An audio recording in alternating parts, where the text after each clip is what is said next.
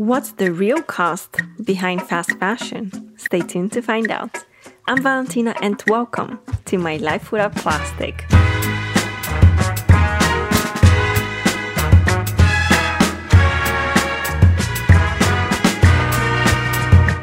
Hello, hello, my eco fam. Welcome back. Welcome back to another episode. I hope you're all doing great.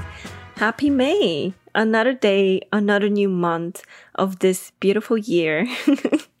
well, let me tell you, today I'm coming at you with some hot, hot tea. And today's tea that I'm drinking is actually a minty green tea.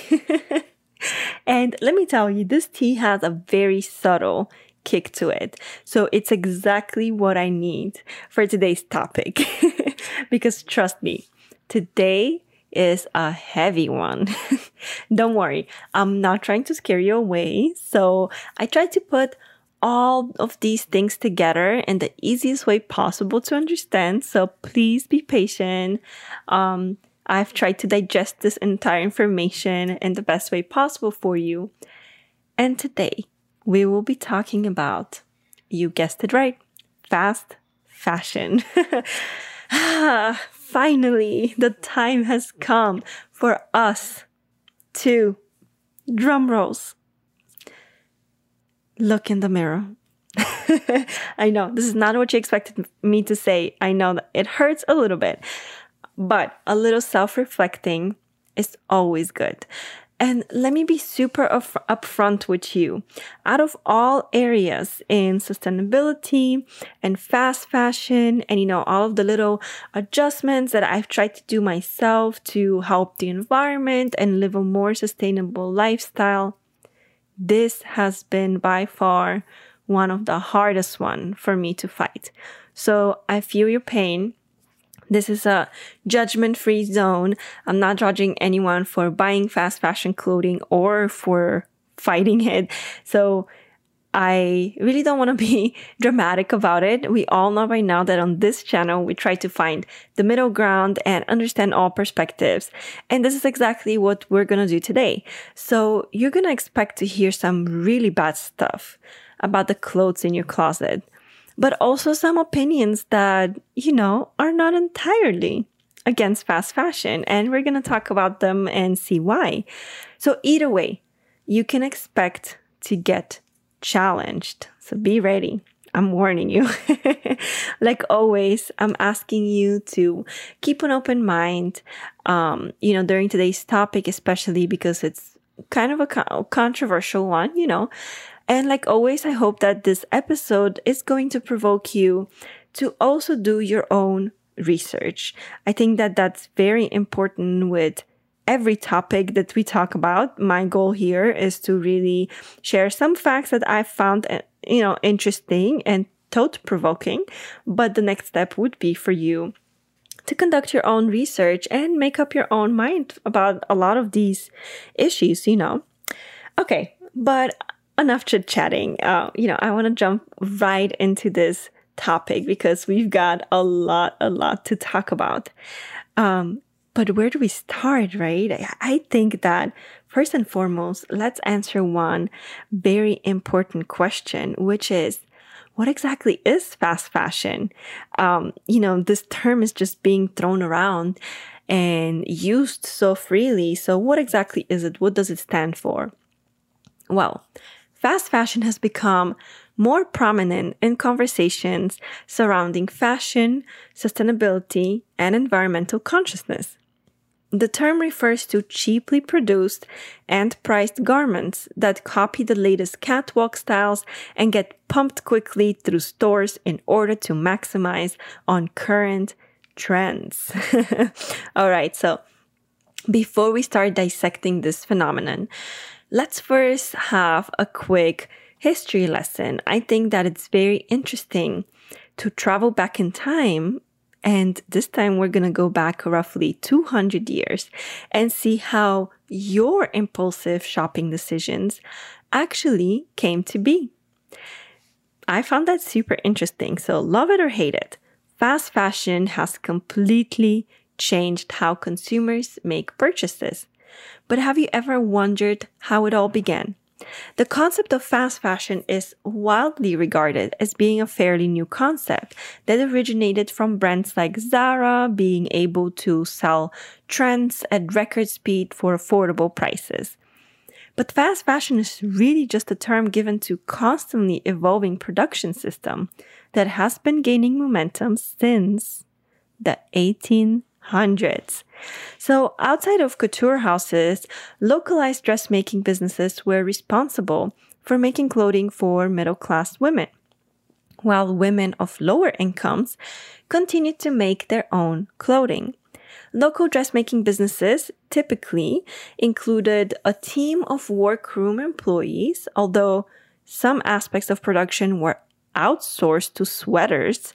Um, and that's also very interesting, I think, that this term sweaters has stayed and has become what we know as sweatshops.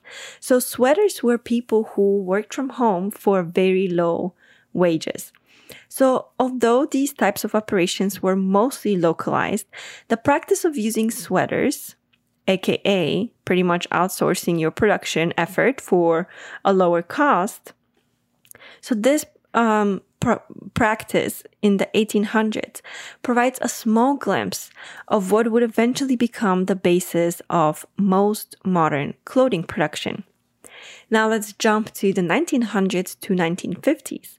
Despite the increasing number of garment factories and sewing innovations, a great deal of clothing production was still done in the home or in small workshops throughout the beginning of the 20th century.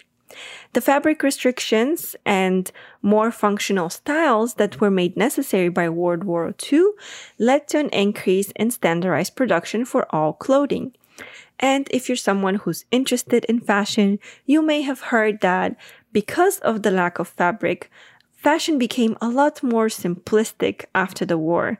But the standardization of clothing was also a big factor, right? So middle class consumers became more receptive to the value of purchasing mass produced clothing after the war rather than being, you know, um, rather than getting a custom made piece of clothing. Now, looking at the 1960s to the early 2000s, if you've ever wondered when fashion trends actually began moving at dizzying speed, it was the 60s the 1960s, as young people embraced cheaply made clothing to follow these new trends and reject the traditional, you know, uh, way of dealing with clothes of older generations. So soon, fashion brands had to find ways to keep up with this increasing demand for affordable clothing, leading to massive textile mills opening across the developing world, which allowed the United States and European, uh, you know, companies to save millions of dollars by outsourcing their labor. But who became the first true fast fashion retailer? And the answer is not very clear, as many of the companies that we know nowadays as leaders in the industry, like Zara, H&M, Topshop, Primark, all of them started as small shops in Europe around the mid 20th century. Although it is difficult to pinpoint the origins of fast fashion as we know it today, it's easy to understand how the phenomenon caught on in the late 90s and the early 2000s, it became increasingly more acceptable and also desirable to flaunt one's love for low cost fashion, um, you know, and was seen as especially savvy to be able to mix high and low fashion. So when the first H&M location in the United States, for example, opened up in April 2000, the New York Times wrote that the retailer ha- had arrived at the right time as consumers had just recently become more likely to hunt for bargains and dismiss department stores, starting stating that it was now chic to pay less. well, I guess um, this gives you a pretty good understanding of how things developed from wanting to have custom designed pieces of clothing to now just really wanting to buy, uh, you know, something from the shelves of H&M or Forever 21 that looks pretty trendy and pretty close to what, a, you know, some celebrities have worn. Um, and it probably is just a fraction of the price. Um, and probably the fraction of the quality as well. so now that we understand how our impulsive fast fashion decisions came to be, let's also take a look at some of the consequences, right? Because as we say, all our decisions have consequences. And I want to start um, with some must know facts just because I feel like they would help us put some things a little more into perspective because it's fairly easy for fast fashion clothing retailers to make cheap and fashionable clothing, but the cost comes at a high price. So let's see what are we really paying for when we go and buy this two, three dollar t shirt, right? Well, let's start with a simple fact, which is that one in six people in the world work in a fashion related job. Fashion is a complex global industry that employs one in six people worldwide, including some of the world's highest and some of the world's lowest paid individuals. Unfortunately, the COVID 19 pandemic has only widened the wealth gap in the fashion industry. Many major uh, fashion brands and retailers have canceled upcoming orders and stopped payments on previous orders, all without taking any responsibility for the impact of their actions. In Garment Worker Di- Diaries study conducted in April 2020, only 3% of Bangladeshi garment workers said that they were eating an adequate amount of food, and the median monthly work hours dropped from over 250 to 43. So, as you see, you know, this has had an immense impact on um, all of these workers that work in those factories. Um, it, it seems like they went from being overworked to not even working enough to be able to feed themselves or their families, which is, of course, extremely sad. And then going um, off of that, the next fact that I wanted to share is that 93% of brands aren't paying their garment workers a living wage. And yeah, you heard that right. 93% of the brands surveyed by Fashion Checker aren't paying their garment workers a living wage, and only five of the 250 large brands surveyed in the 2020 Fashion Transparency Index publish a time bound, measurable roadmap or strategy for how they will achieve a living wage for all workers across their supply chain. And um, just to clarify, living wages are uh, described as earnings sufficient to afford a decent standard of living for workers and their families. Um, those are recognized by the UN as a fundamental human right. This amount should be earnable in a standard work week of no more than 48 hours and include enough to cover food, water, housing, healthcare, education, and transportation with enough left over to save for unexpected events. So we're saying that only 5 out of 250 large brands have actually put a strategy together of how they're going to achieve a living wage for everyone in their supply chain. Um, it's very important to understand when we try to say to fight for living wage for people across the supply chain it doesn't mean everyone needs to earn the salary that a US worker would earn. Obviously, that's being identified by the country they live in. But even then, what they earn is not a living wage. So I think that it's super crucial to keep those facts in mind. Next one 100 billion items of clothing are produced each year. Yes, we're talking about a 100 billion items of clothing. Overproduction and overconsumption are two of the worst side effects of the fast fashion industry. Over the past 20 years, clothing production and consumption have doubled, yet consumers keep their clothes only half as long. A mind boggling 100 billion clothing items are produced annually. That's nearly 14 items for every person on the planet. And let's jump right straight to, um, you know, the next fact three out of five fas- fast fashion garments end up in a landfill within a year of purchase. Actually, most fast fashion garments are discarded after only seven or eight wears. And you're honestly lucky if some of those fast fashion items even last that long, because let's be honest, the quality is questionable, to say the least. So the fashion industry is responsible for an estimated 8 to 10% of global greenhouse gas emissions. It's hardly a secret anymore that fashion is one of the most polluting industries in the world. According to the UN Alliance for Sustainable Fashion, fashion was responsible for 8 to 10% of global carbon emissions in 2019, more than all international flights and maritime shipping combined. Perhaps the most alarming fast fashion statistic of all is that the apparel industry's climate impact is expected to increase by 49% by 2030, meaning that fashion alone will emit 4.9 metric gigatons of CO2. Have you ever heard of that? Gigatons? It's literally the first time I hear of it. I didn't even know that such a big number ever existed.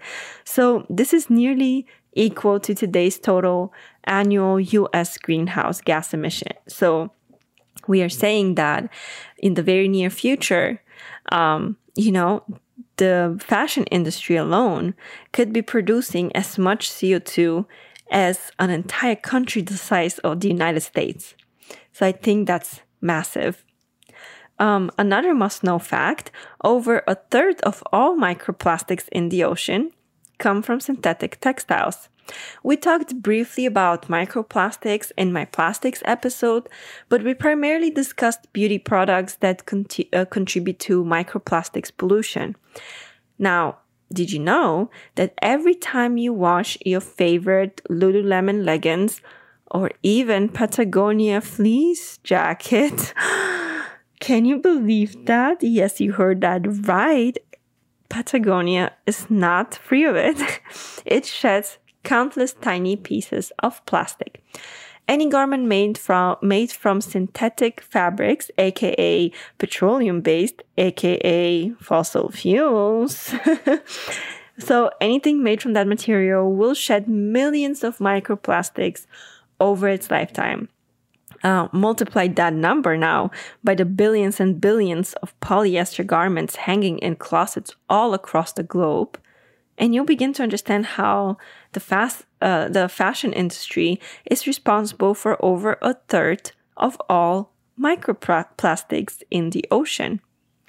Um, you know, I think that this is definitely a very intense fact to think about that um, is something that's not visible. It's something that you don't really imagine, even, right? Like every time that you wash your clothes, you don't think that, oh, my clothes shed microplastics into the water, and now this water from the washing machine is going to end up delivering so many microplastics into the ocean. It's crazy to think that even, I guess, passive actions or not sure if passive is the right word, but actions that we don't even connect necessarily with the environment or sustainability or whatever um, in that regard still have an impact. I think that that's really insane. Another fact is that polyester takes over 200 years to decompose. Each year, nearly 70 million barrels of crude oil are used to make the most common clothing fiber in the world, polyester. Over half of the fabrics used by fast fashion retailers are derived from petrochemicals, the same stuff used to make everything from car bumpers to plastic Tupperware to plant fertilizers. But when thrown in landfill, polyester takes more than 200 years to decompose. So remember, the apparel we purchase now will quite literally outlive our great, great, great, great, great, great grandchildren. And on to the next fact only 13% of clothing and footwear is recycled. Um, I know we touched base a little bit on that last episode when we talked about donating as an option, donating clothes specifically. But according to the UN, over 21 billion tons of textiles are sent to landfills each year globally. Alarmingly, Americans throw away around 70 pounds of clothing per person per year. That's a lot of clothes. And as we mentioned, you know, last episode, um, roughly 12% of clothing and footwear ends up being recycled. So between 12 and 13 is where the number uh, fluctuates. So many fast fashion brands now of offer what could be considered a greenwashing recycling program that only further the you know overconsumption plague of consumer culture. Because people think that you know i'm recycling the clothes therefore uh, i can get new clothes guilt free but in reality even if you drop off your clothes in those recycling bins Mm, it's a very low chance that they're actually going to end up being recycled. When you, you know when we talk about only roughly 13% of all clothes being able to be recycled. And you know hold that thought. I know that a lot is going on in your mind right now but we're not going to get into that tea today because that's for a whole different episode. We're going to talk about greenwashing and brands pretending to be sustainable very, very soon. So let's leave that for another time and jump to the next fact, which is it takes over 1,800 gallons of water to produce a pair of jeans. A lot of people think that cotton is a sustainable fabric, and while it is more sustainable than synthetic fabrics like polyester and acrylic, it requires a lot of water. So, according to the UN Alliance for Sustainable Fashion, the fashion industry is the second biggest consumer of water and is responsible for around 20% of the world's wastewater. To make one cotton t shirt, it takes 713 gallons of water, which is enough drinking water for a person to live on for roughly 2.5 years. And it takes 1,800 gallons of water to produce, produce just one pair of jeans. So imagine that's over five years of drinking water for one single person. Now, um, I think that this was like a pretty good brief overview of different facts of how fast fashion impacts different areas like living wages for people, the environment, you know, anything from the production process to the selling process. I think I hope these facts helped you put some things into perspective and, you know, see um, the impact fast fashion can have on those different areas. But I really wanted to take a slightly deeper look into two specific areas, which is obviously the environment. This is what we're here to talk about, but also the people, which I think are obviously an important part of the environment. We can't think about the environment and not think about the people behind it or the people supporting it and living in it. So let's let's start um, talking a little bit about deeper about water because I mentioned water being a factor there, not just in the way that water is being used for you know for the production itself, but also um, the wastewater that that comes into play because of fast fashion. So I actually did a whole episode on water, so I'm not going to repeat myself too much here. Um, you can totally tune in to learn some interesting facts about water and how we use it, if there's enough water on this earth for us, and so on.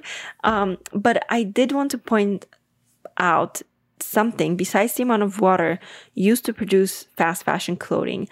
I wanted to also shed light on the way water is being used. So, Textile dyeing requires toxic chemicals that subsequently end up in our oceans. Um, approximately 20% of the wastewater worldwide is attributed to this process, which accumulates over time. As many factories moved overseas, they are mostly located in countries without strict environmental regulations, resulting in untreated water entering the oceans pretty much daily. And regrettably, the wastewater created is extremely toxic and in many cases actually cannot be treated to become safe again. The World Bank has identified 72 toxic chemicals that end up in waterways from textile dyeing. Wastewater disposal is rarely regulated or monitored, meaning fast fashion brands and factory owners are left unaccountable. Water contamination destroyed uh, or is also still destroying local environments of garment producing nations such as Bangladesh. So, um, obviously, I mentioned that people and the environment obviously go hand in hand. We can't try to protect the environment and disregard people, just like we cannot continue harming the environment and thinking that people are going to be okay. And Bangladesh is a very good example of these consequences that we're already seeing and people are already experiencing firsthand over there. Bangladesh is the world's second biggest garment ex- exporter, with apparel reaching thousands of stores across the United States and Europe. But the country's waterways have been polluted for years by garment operations, textile mills, and dyeing plants.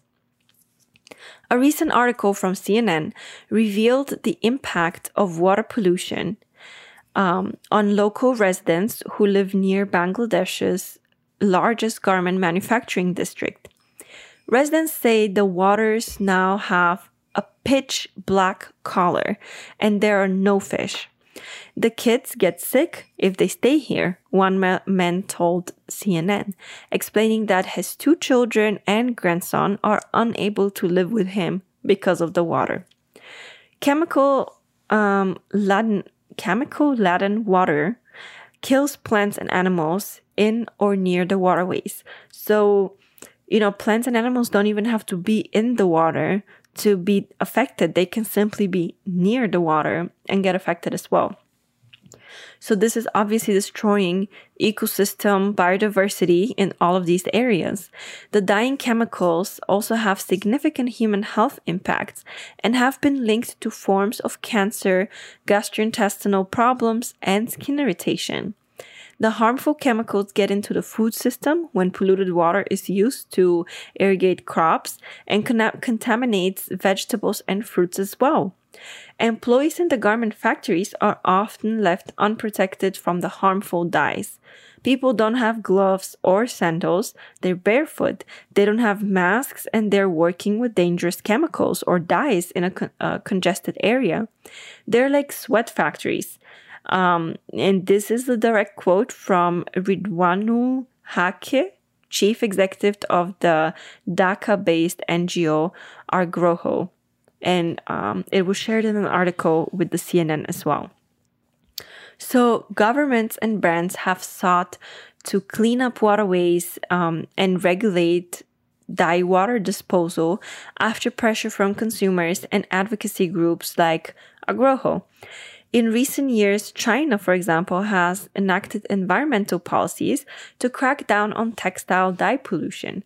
But while some regions saw great improvement in water quality, water pollution still remains a significant problem across the country. All right, so I think that we need to just take a little breather um, that was a lot of information and specifically a lot of negative facts. I hope that these statistic uh, statistics that I shared with you showed you guys um, how things really are. And I hope that they were just as eye opening for you as they were for me when I first started digging deeper into this topic. Um, I really think that this was obviously a lot of information. So I genuinely encourage you to look into some of that information in more details on your own time. Um, I think it's important to understand the relationship between the environment and the people living in that environment um, and kind of understand why we continue supporting fast fashion when it's pretty much obvious that fast fashion definitely has an immense uh, impact on our climate and even bigger impact on people's lives experiencing it firsthand um, in their every single day. So, of course, you know by now where we're going. I hope you know me well enough to know what's coming up. And of course, that's some conspiracy. so, the entire episode, we've been focusing on the negative consequences of fast fashion. I really tried to put things into perspective for you, give you a little bit of a background, um, and help you understand why we started seeing fast fashion as such an integral part of our lives and why now we're realizing that it's really harming us in a lot of different ways.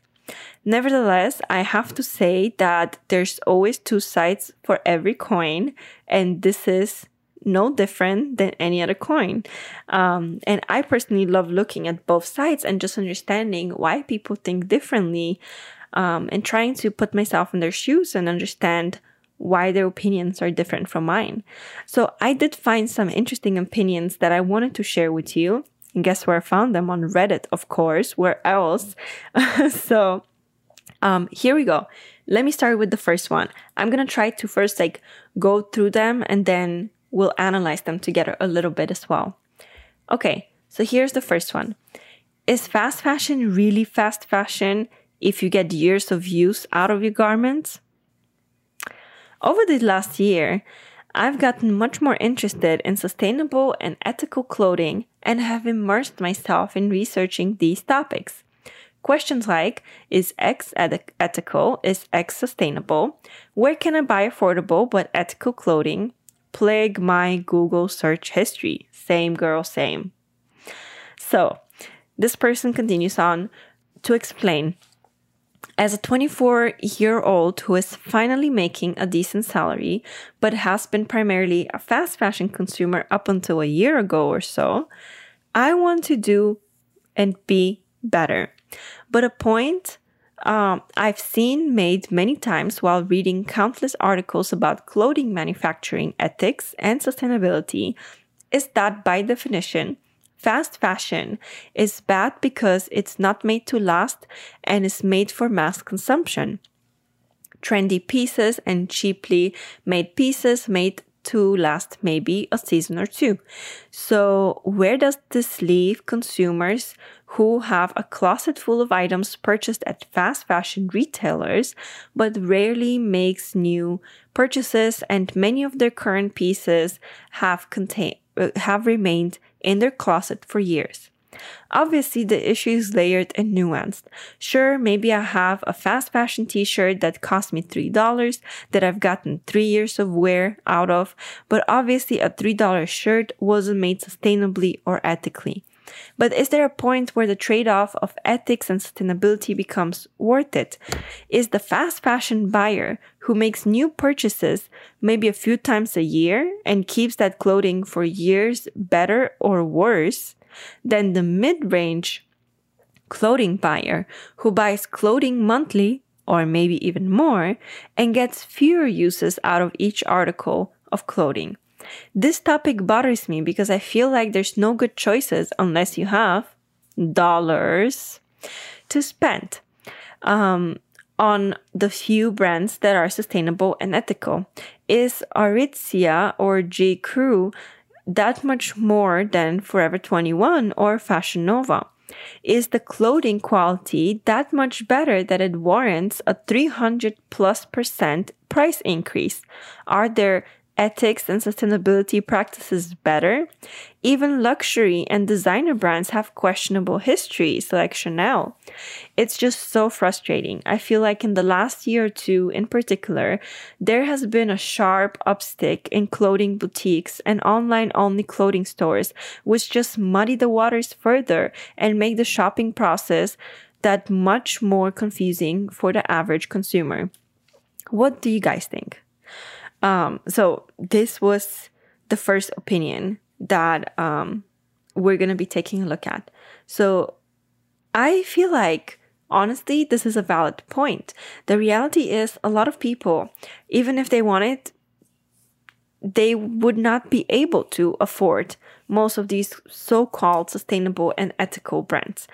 And that leaves them with buying maybe secondhand as their next best option. But let's be honest, thrift stores can be intimidating when you first walk into one. Also, some people just have a different mindset and they think, am I going to spend $5 on a used shirt or am I going to buy a new shirt with $5? Um, so that's also another point the mindset people carry. Not everyone feels okay with wearing used clothes. And again, who are we to judge? Everyone is in a different living situation. Another thing is, not all thrift stores are cheap. There's a fair share of secondhand shops that definitely sells, you know, uh, pieces at a very high price, uh, much higher than expected. So definitely, I think that this opinion is some food for thought. There's definitely something into it. Um, is it bad to buy fast fashion clothing if you are the kind of person who doesn't necessarily care about all 24 seasons of fashion or however many they are by now in the year? And maybe you can wear that shirt for three, four, five, six years. Who knows? I totally have uh, clothing literally from back in high school that's still sitting in my closet. So I think that it's, you know, totally understandable that there's not there's not always an extreme, right? Uh, not everyone is buying fast fashion and throwing it away after four or five uses. Some people do keep those clothing um, clothing items for a very long time, and I think it's just a very complex um, thing to answer because. As I mentioned before, there are multiple factors when it comes to fast fashion. It's not only a matter of the life cycle of the clothes, but also their environmental and humanitarian impact during their production and distribution process.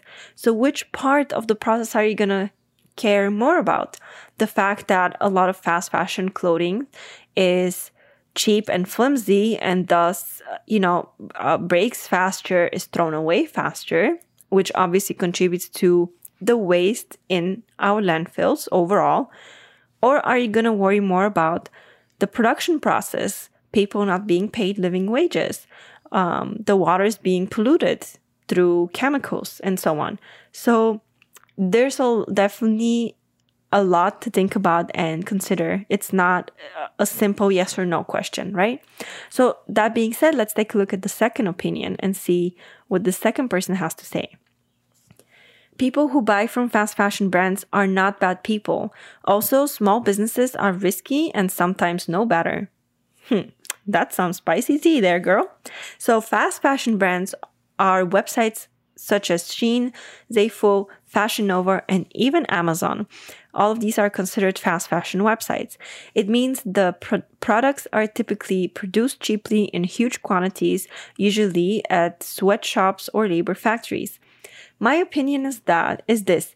If someone buys from Fashion Nova or Shein, they're not a bad person or don't care about the environment. These websites have nice products, in my experience, that look like the picture and are extremely cheap. Some people do not have the money or time to buy from local thrift stores, small businesses, or stores who promise they're uh, labor free, which I've never actually seen one. People want nice, fashionable clothes, and fast fashion sites can have those all while being cheap. They also go up to very big sizes sometimes too. This isn't a promotion of fast fashion sites though. My point is that the people who buy from them have their reasons, and it's not fair to shame someone from buying from these places. A lot of time the the person doesn't even know. It's not like the site says made in a legal sweatshop, which may even be a, a stretch. I've seen so many people on TikTok or Instagram shame people for buying these from these sites. I'm sorry, but these people, but, but these sites provide options to people who can't afford expensive things. Amazon is somewhat of a different story because there are hundreds of sellers on the site, so each shop may be different. But Amazon in general is often shamed on now um, because it is a billion dollar industry. People don't like Jeff Bezos and more. Amazon is the fastest delivery service and provides things like diapers and such and such the same day to those who can't find the time to drive to the market. It would be wrong to boycott a website that provides this stuff to people struggling. Amazon also has cheap options. Lastly, some small businesses are not all they claim to be. I know the biggest trend now on social media is to only buy from small businesses. In my experience, small businesses have sent me items that were probably bulk bought from factories. For example, I got a pink skirt for $25 from a small business. It was it had bad quality and um, the same skirt was sold on Amazon for $10. Maybe it was my bad experience. Those small businesses that sell jewelry or charms have to get their materials from somewhere, and it's probably the same factory Shein or Amazon gets theirs from. Art handmade small businesses are the only small businesses worth supporting if you want to claim small business are always cruelty free. In closing, sorry this was very long and also don't shame people for buying innocent stuff from the internet because you don't like it. It is fast fashion. It is a uh, company's fault for setting it up that way in the first place, not the consumer fault that it has become their only affordable option. So, this was the second opinion. Now, I tried to just quickly read through it, but let's um, dissect it a little bit. I actually think that the second opinion did bring some valid points as well, right? So, one of the things that I took away from this was larger sizes in clothing. Um, and let's be honest, this is very important. I mean, we are finally getting to a point that we're trying to break free from standardized beauty and clothing patterns. That means being able to embrace different shapes and sizes through fashion. It is a fact that some of those, um, you know, fast fashion sites do a pretty good job and provide, you know, fashionable, trendy clothing for different body types.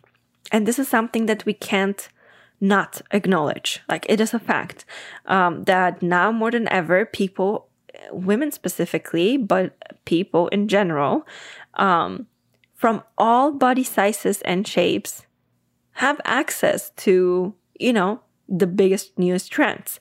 Um, and I think that's exciting for a lot of people.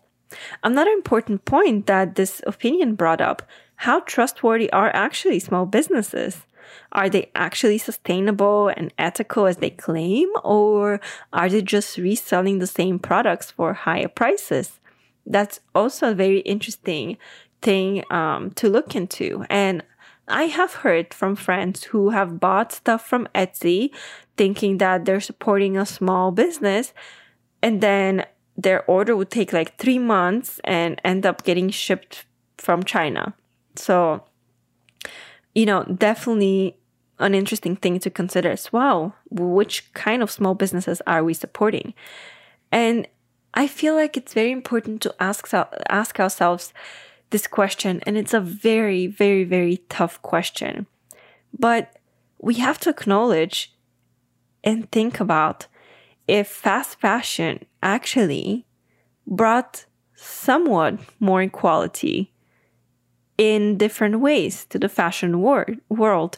You know, lower income people now can afford buying pretty darn good clothes at a very affordable pri- price. You know, clothes that we typically see celebrities wear are available at a very, ch- you know, much uh, cheaper version at those fast fashion retailer stores. So that's one thing. But also, like I mentioned, people from different body uh, shapes and sizes can now find clothes that they genuinely love, trendy clothes that they identify with and want to have in their wardrobe, want to have them fit their body type and shape. Um, and so now they're included in that fashion industry as well. They're not outsiders anymore. They don't have to diet and fit a certain standard to get access to those clothing. No, they can log online and buy it right away. So, you know, I think that is interesting to think like, did it bring some sort of equality? Did it, or more freedom, if not equality, um, to lower income people and people who were up until now considered like outcasters um, in the fashion industry because of different aspects in their lives? Maybe. So, I do agree with this opinion a little bit that specifically that it's not a matter of simply shaming the consumer, but it's even more important to keep the companies accountable. I have to say though, yes, while we need to keep these companies accountable for their actions, we also have to keep ourselves accountable for educating ourselves and making conscious consumer decisions. Just because a site doesn't say that their products come from an illegal sweatshop, it's not an excuse for us to not do our own research. And the same goes for ethical stores. Just because they put some labels and stickers on their clothing and, and their website doesn't, you know, their website says that they're ethical and sustainable, it doesn't mean that we can simply trust them. We still have to do our own research there as well. So I think I'm going to leave you guys with this uh, for today. Uh, I hope that you can ask yourself a couple of questions that are very, very crucial after today's topic. I think that most importantly, we need to ask ourselves at what cost do we get those cheaply priced clothes? So, you know, this is not about us never buying a single piece of fast fashion item ever again. It's about us being aware that there is a person somewhere in Bangladesh sewing this shirt for me I acknowledge their presence. I acknowledge their hardship. Will I take any actions to fight fast fashion? Am I going to reduce the amount of clothing I buy? Or maybe am I the kind of person who can ditch fast fashion altogether? Or am I just going to continue buying those clothes because I love them? Either way, I will be making a conscious decision and will not be ignorant towards the problem. I truly hope that this is a takeaway that you get from this episode. Um, and again, please go on and do more research. Look into the brands that you buy typically. Open your closet. I challenge you, pick an item that's been sitting there and find out where it comes from. Find out what it took for this piece of clothing to come all the way to your closet. And don't worry about ethical fashion because we'll be talking about it next. next week, we're going to take a very, very deep look into how ethical ethical fashion is. Um, is it really ethical or is there some shady stuff going on? Is it the best way to fight fast fashion, or are there better ways than ethical fashion? Uh, we're gonna answer these and more in next week's episode. I guess you'll need to to stay tuned to find out more. So I'll see you all then. Bye.